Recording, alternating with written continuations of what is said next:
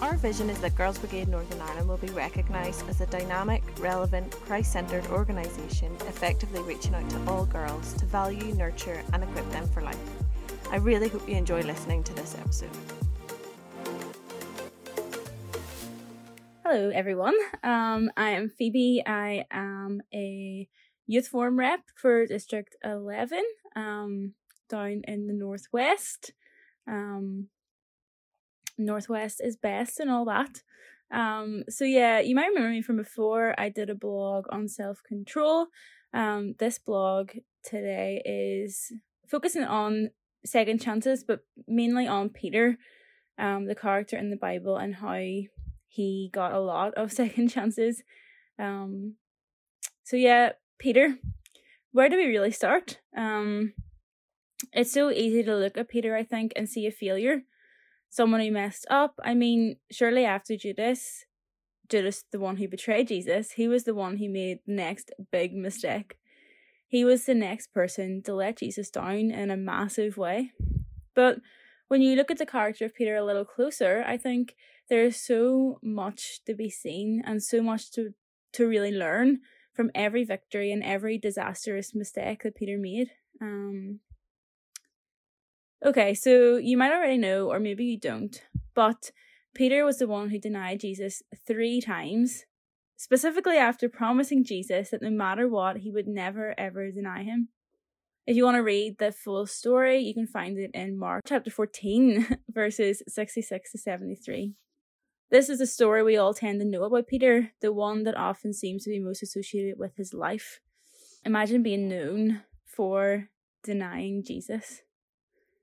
But there are loads of other times in the Gospels and after that that Peter's mentioned and talked about.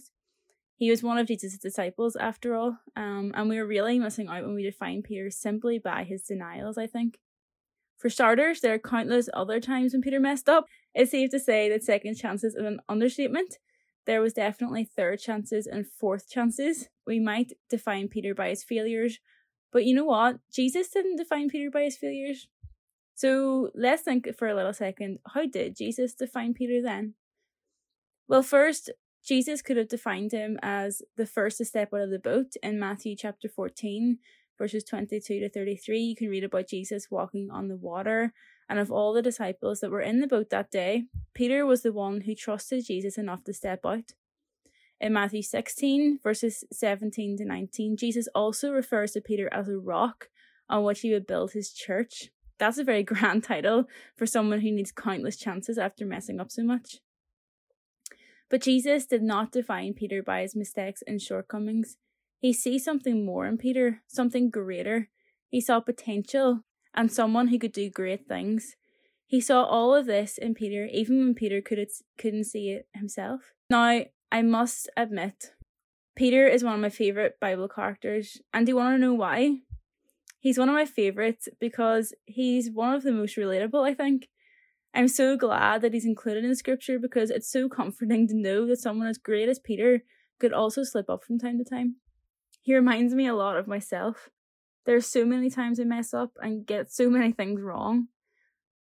I'll jump to conclusions, I'll make promises I can't keep, I stumble and I fall constantly. But do you want to know the great thing about it? Just like Jesus doesn't define Peter by his failures, he doesn't define me by mine either. And you guessed it, he definitely doesn't define you by your failures either. Jesus gives us chance after chance, and he always will. We're human, we're going to get it wrong, we're going to mess up, but we know one who loves us despite all of this. Jesus chooses to see the potential in us. He chooses to see the great things we could do for him. I find that so amazing and honestly such a relief. In John chapter 21, we see one of the last encounters Jesus has with the disciples before returning to his Father in heaven. Jesus has risen from the dead, and this was the third and final time he appeared to his disciples. I encourage you to go and read the chapter. It's not that long, but it starts with Peter telling some of the other disciples that he was going to go out fishing. Now, this doesn't seem like a big deal, but Jesus had not so long ago risen from the dead and commissioned them all to go out to the ends of the earth, making his name known and Peter was just choosing to go back out to be a fisherman. Jesus appears and they end up catching some fish and eating together around the campfire. Sounds nice. I mean, I'd love to sit around a campfire with Jesus.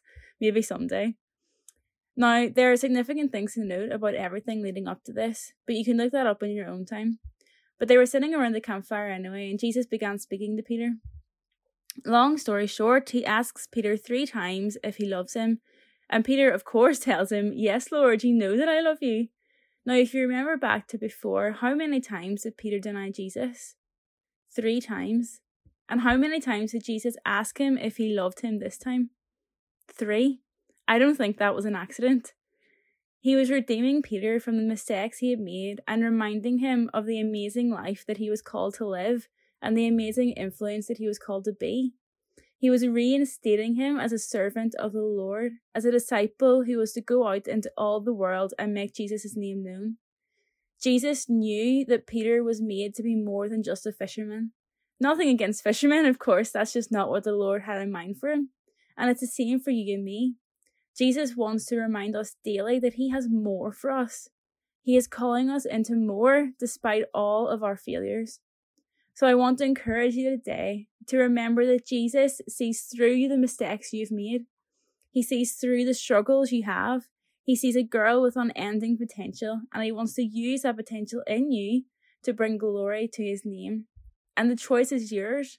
Will you let him use you? Thank you so much for listening. Um, to this podcast and listening to me reading out the blog. Um, I hope you enjoyed it and I hope that you got something out of it. Thank you for listening to this episode. We would love it if you could share this podcast with others. If you would like to find out more about GB, check out our website gbni.co.uk. You can also keep up to date with us by following us on Facebook, Instagram, and Twitter.